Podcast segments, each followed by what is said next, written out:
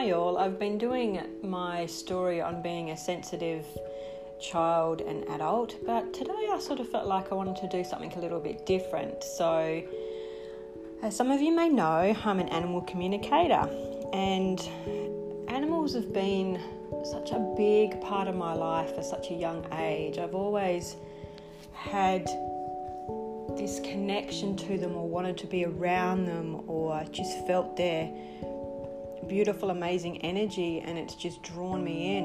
Um, I remember from a young age, you know, I always wanted a dog, and I'd go to the pet shop, and, and mum would say, Oh, maybe one day we can have one, but it'd have to be a, you know, an allergy free one because, you know, mum's got allergies, so she couldn't have the ones that have lose lots of hair and stuff. So I remember, um, you know, we, we had cats, and, and would sit up on the balcony with them and just groom them and pretty much talk to them.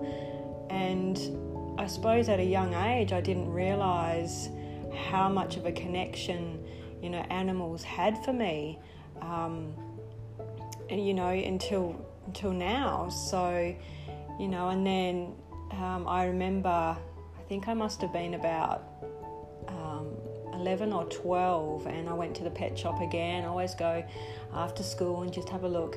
And there was this little puppy there and she was, it sort of felt like she was a runt. And the energy I got off of her was, you know, she was the last one that had got picked and, you know, all her other brothers and sisters had gone before her and why hasn't anyone picked me? And, um, but she was this gorgeous little fluff ball and like, um, so she was a, um, a um, a poodle cross. Um, um, I can't think of the other word now. Um, but yeah, so she was sort of like a grey, a beautiful colour, and yeah, it was just this. I just knew, I knew that she was mine. So I raced home, and you know, I said, "Mum, mum, there's this."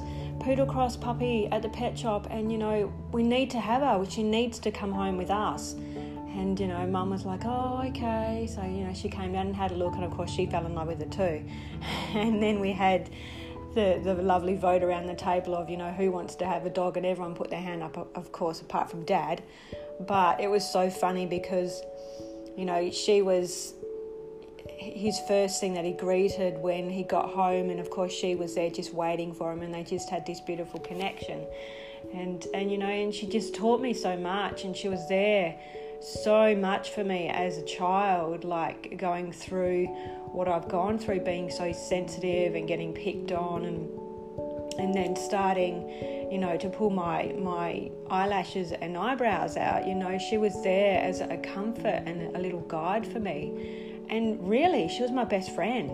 You know, I mean, I had friends and stuff in school, but for me, animals the connection with them has always been deeper than a connection that I've had with a human. They just fully connect to my heart and soul, and they've always been there for me in times when I've needed them. Um, unfortunately, I um, went up north to um, pursue a love interest, and Phoebe got left with mum and dad, so she became mum and dad's dog.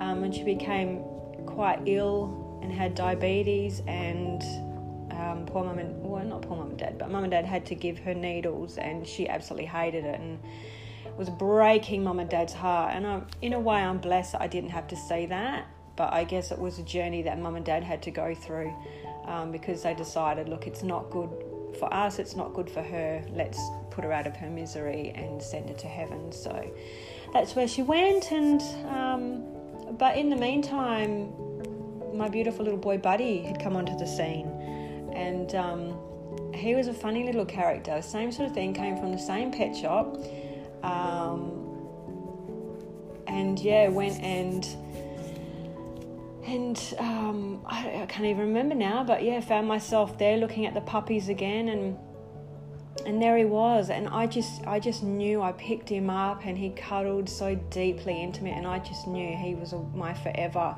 one that I needed to take home. So I think I took him home then and there that same day, and gosh, the the journey that him and I went through, my goodness, like breakups and heartaches and the man of tears that he soaked into his little skin. He was really my little my little buddy and he was my protector and you know my little my little guide and he still is. Like you know he, it's been goodness it's probably been like nearly 4 years since he's passed away and I remember on his passing he said to me I'm not going anywhere. I'm not I want to be and still is. He's my animal spirit guide now and, and so he is continuing to watch over me but he's decided he wants to do it in spirit form. So yeah um, but getting into animal communication, like for me, first and foremost, you know, I started learning about the angels and, um, you know, how that they can help you, and then sort of learning how to become like a psychic. And um, my journey sort of started from there. Like, you know, as I said, when my nan gave me my first card deck when I was goodness, how I was probably 18, you know, and then it just skyrocketed from there. Um, but it was really interesting because, I mean, even through all of that, I always had this beautiful, warm, loving, strong connection with animals. And what I realize now is all those years of like learning to trust my intuition, learning to deeper my connection with you know the angels and the guides and with who I am as a person and trusting who I am.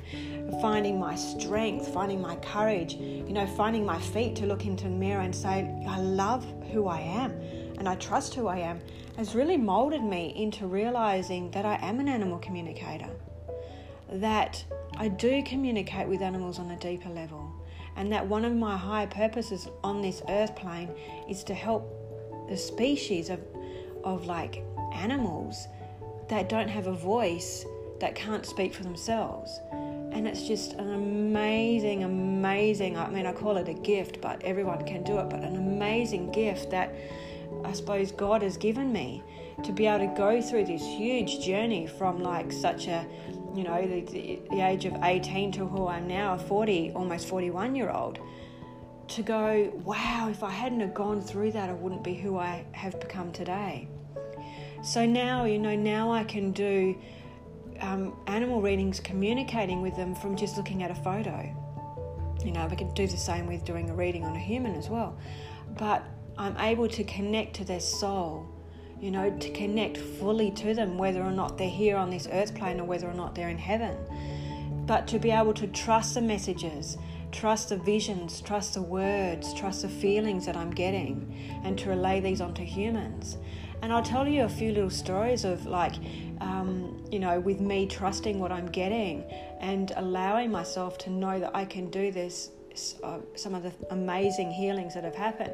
So, one of the ones that I love telling people is about this beautiful horse that I visited um, on the way up to Mandra. Um, and he was this stunning, big, beautiful, beautiful